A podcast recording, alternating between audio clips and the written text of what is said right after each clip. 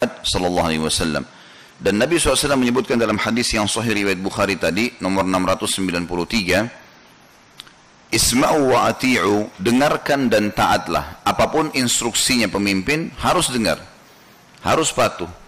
Walaupun kita tidak suka selama bukan pelanggaran agama selama bukan pelanggaran agama ya maka harus dipatuhi di sini Dikatakan di sini wa in ta'ammara alaikum abdun habasyiyun ka'anna ra'sahu dhabibah walaupun yang memimpin kalian adalah seorang budak hitam dari Ethiopia yang rambutnya seperti buah kismis. Yang dimaksud di sini adalah kalaupun tampangnya buruk, kulitnya hitam, badannya kurus kah, apa saja. Apa saja kekurangan yang ada pada fisiknya itu tidak ada hubungannya dengan ketaatan kita padanya. Jadi sama sekali tidak ada hubungannya. Kalau dia sudah jadi pemimpin, sudah jadi raja, sudah jadi presiden, wajib patuh padanya. Bahkan siapa pun yang menghina pemimpinnya, baik itu menghina secara fisik, menghina secara karakter, maka dalam hadis yang dihasankan oleh para ulama berbunyi kata Nabi SAW, siapa yang menghina pemimpinnya maka Allah akan menghinanya. Siapa yang menghina pemimpinnya, maka Allah akan menghinanya. Teman-teman sekalian, jangan pernah berpikir mudah untuk jadi pemimpin. Sulit sekali. Bukankah seseorang di antara kita laki-laki di sini yang hadir sudah kerepotan pada saat harus mengurus istri dan anaknya? Bukankah seorang akhwat ibu kita di sini atau umat kita yang hadir sudah kerepotan untuk mengurus suami dan anak-anaknya? Baru satu, dua orang, lima orang kita urus sudah repotnya luar biasa. Kadang-kadang kita jengkel, kadang-kadang kita senang, kadang-kadang kita bisa penuhi kebutuhan, kadang-kadang kita nggak bisa penuhi. Bagaimana dengan seorang pemimpin wilayah? Lingkup misalnya Indonesia, 200 juta lebih jiwa yang harus diurus. Itu bukan hal yang gampang. Mungkin kalau seseorang di antara kita sulit akan, mungkin sudah sulit dia tidur. Kadang-kadang kita punya masalah sama seseorang saja, udah sulit kita tidur. Memikirkan masalah itu.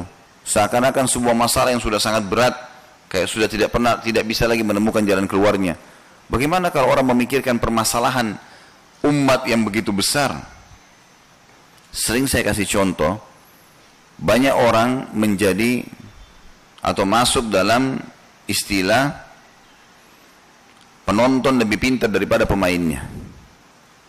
Kalau orang main bola misalnya, kalau pemain bolanya menendang bola ternyata lepas, lolos, nggak masuk di gang sehingga nggak gol, maka penontonnya semua ribut, bahkan dicaci maki.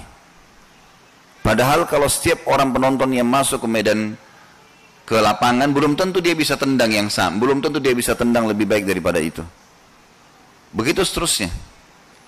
Terlalu banyak orang selalu memprotes tentang masalah kedudukan seseorang, masalah penampilan seseorang, masalah retorika pembicaraan seseorang, masalah keputusan seseorang. Padahal dia sendiri kalau di posisi orang itu, mungkin dia akan kerepotan. Dia sendiri kesulitan. Hati-hati teman-teman sekalian, jangan pernah buat musuh. Ya musuh itu jadi masalah buat kita pada hari kiamat. Selalu sibuk dengan membicarakan rumah tangganya orang, selalu sibuk membicarakan tentang lembaganya orang, selalu sibuk membicarakan tentang majelis taklimnya orang, selalu sibuk dengan membicarakan si fulan dan si fulan. Apa manfaatnya buat kita semua ini?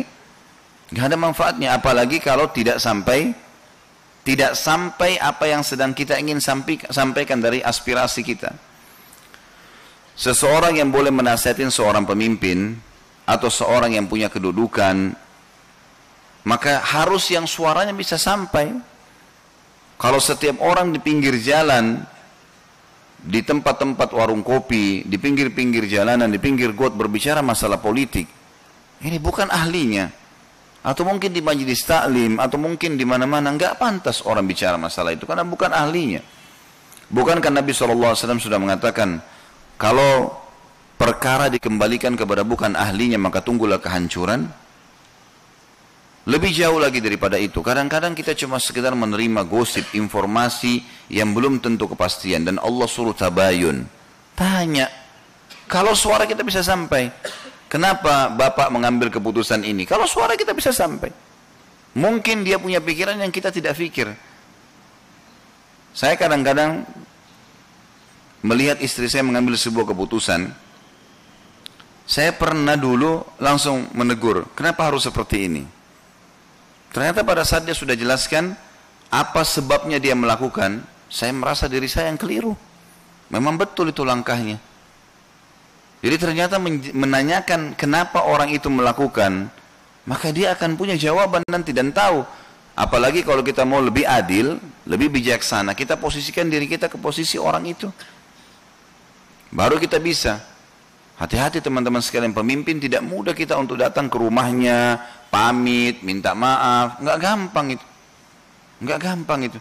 Atau seseorang yang kita terus sibuk menceritakan kesalahan-kesalahannya, mencari aib-aibnya, sibuk dengan itu.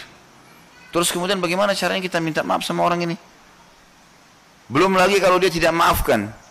Dalam hukum syari, kalau sudah minta maaf dia tidak maafkan, kita harus ulangi maaf itu. Sampai dia ridho. Kalau enggak tetap akan ada masalah hari kiamat. Kecuali kalau memang betul-betul dia sudah tulus, ikhlas dan orang yang sedang ini memang fasik, buruk, dia kasih konsekuensi, saya akan maafkan tapi kamu harus bayar uang sekian misalnya, maka itu lain. Itu dihubungkan dengan indikasi dunia itu lain. Tapi kalau enggak, maka harus kita selesaikan urusan kita. Lebih baik kita malu di dunia daripada kita malu di akhirat. Oleh itu teman-teman sekalian, makna daripada potongan hadis harus kalian patuh dan taat selama peraturan-peraturan pemerintah setempat itu tidak berhubungan dengan masalah pelanggaran agama, wajib kalian patuhi. Walaupun yang pimpin kalian orang berkulit hitam dan juga berambut keribu atau keriting. Tambah lagi hamba sahaya. Hamba sahaya dalam Islam punya kedudukan nomor dua setelah orang-orang yang bebas. Terbukti dalam dalam syariat, hamba sahaya kalau melakukan pelanggaran, mereka dihukum dengan setengah saja. Mereka dihukum dengan setengah. Jadi misal seseorang yang bebas berzina dicambuk 100 derah. Kalau dia belum menikah. Kalau budak yang berzina dicambuk 50 saja. Laki-laki yang bebas seperti kita di sini yang hadir alhamdulillah, maka wajib Jumat. Tapi kalau hamba sahaya tidak wajib Jumat. Kata Nabi SAW, Jumat wajib bagi setiap orang yang sudah balik, bagi setiap muslim, kecuali perempuan, anak kecil sampai balik, gitu kan, musafir dan hamba sahaya. Jadi memang mereka punya hukum syar'i sendiri. Tapi kalau sampai budak pun menjadi pemimpin kita, wajib dipatuhi. Orang-orang bebas tetap dipatuhi. Itu makna daripada hadis. Jadi maknanya terlalu dalam ini, ya. Mak sangat dalam. Bagaimana seseorang muslim harus hati-hati teman-teman sekalian.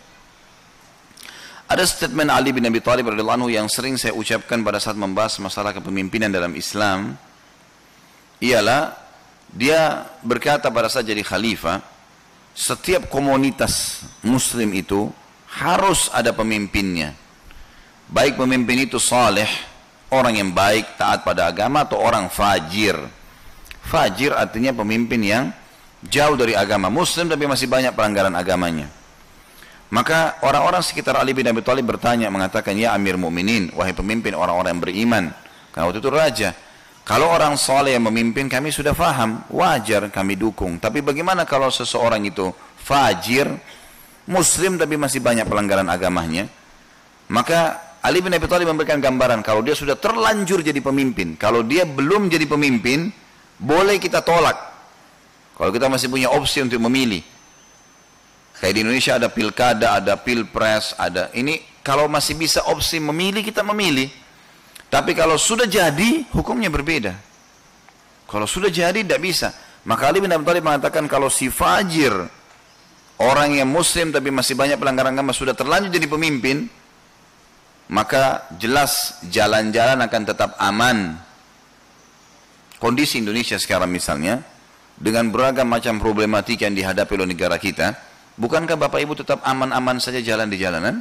Kalau enggak, enggak mungkin sampai di masjid ini kan? Realnya itu. Kemudian juga kata alim Nabi Thalim, pendapatan negara akan didatangkan, serta setiap muslim akan bisa leluasa beribadah ya, sampai ajalnya datang. Artinya dia masih bisa sholat, dia masih bisa mengaji, sampai ajal datang dunia sebentar. Tidak usah kita masuk ke lingkup urusannya orang, apalagi sampai ke pemimpinan wilayah yang luas, padahal sebenarnya kita sendiri bukan ahlinya. Cukup kita ibadah kepada Allah sampai kita